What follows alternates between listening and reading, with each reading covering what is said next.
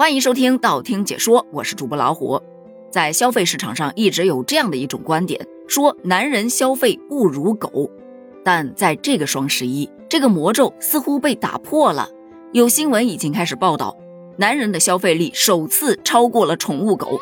这个话题一登上热搜，引发很大的热议。咱们先来了解一下。首先说男人消费不如狗的观点怎么来的呢？那是在二零一八年的时候，天使投资人中心联合创始人兼 CEO 马可元在一场公开的演讲中，对消费市场价值做出了排名。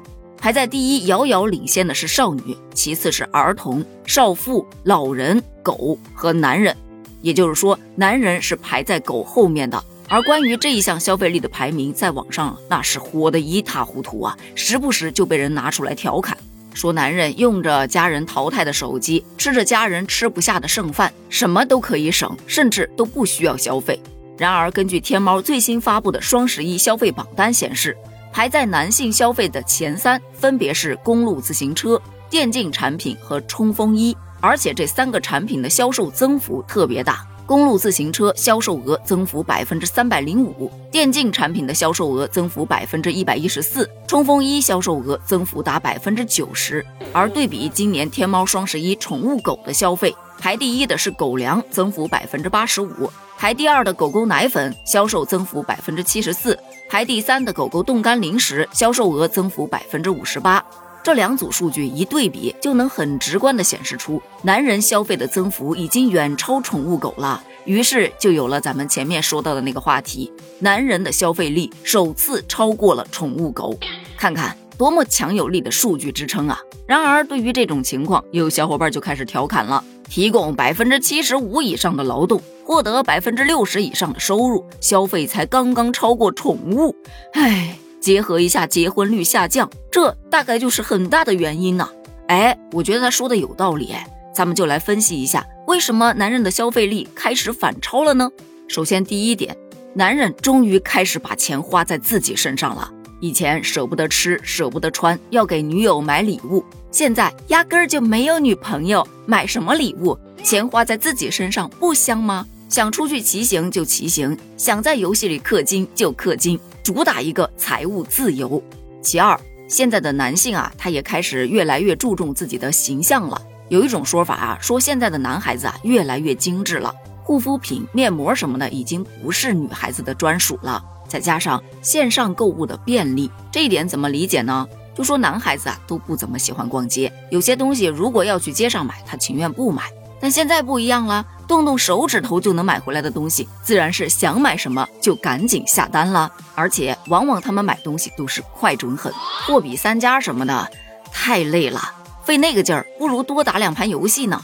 第三点，有小伙伴说，男人啊，他其实一般是不买小东西的，但凡一出手，基本都是大件儿，这消费额一下不就上来了？打个最明了的比方，这是没算上 A 股。如果在消费力当中算上 A 股，别说超过狗了，直接就遥遥领先了都。这个说的多么的有道理啊！再来说另外一个点，不知道你有没有发现啊？今年的双十一购物节真的是有些静悄悄的。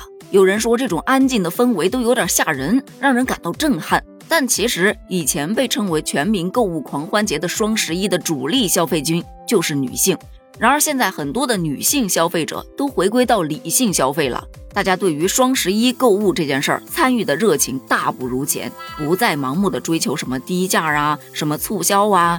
一是被各种搞不明白的规则套路的太多了，乏了；二是现在电商平台的竞争已经趋于白热化了，在这个平台买和跟那个平台买，它其实差不了太多。而且现在的双十一也并没有日常便宜，尤其现在直播带货经济的兴起。很多直播间天天都是低价，而且一低就给你低个全网最低价以及全年最低价。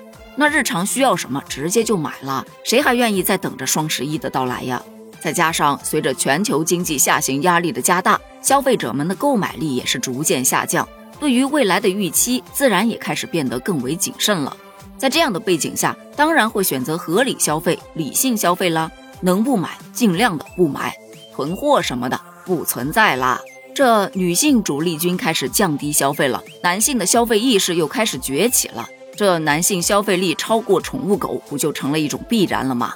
就这种趋势发展下去，别说超过宠物狗了，还有往前攀升的可能呢。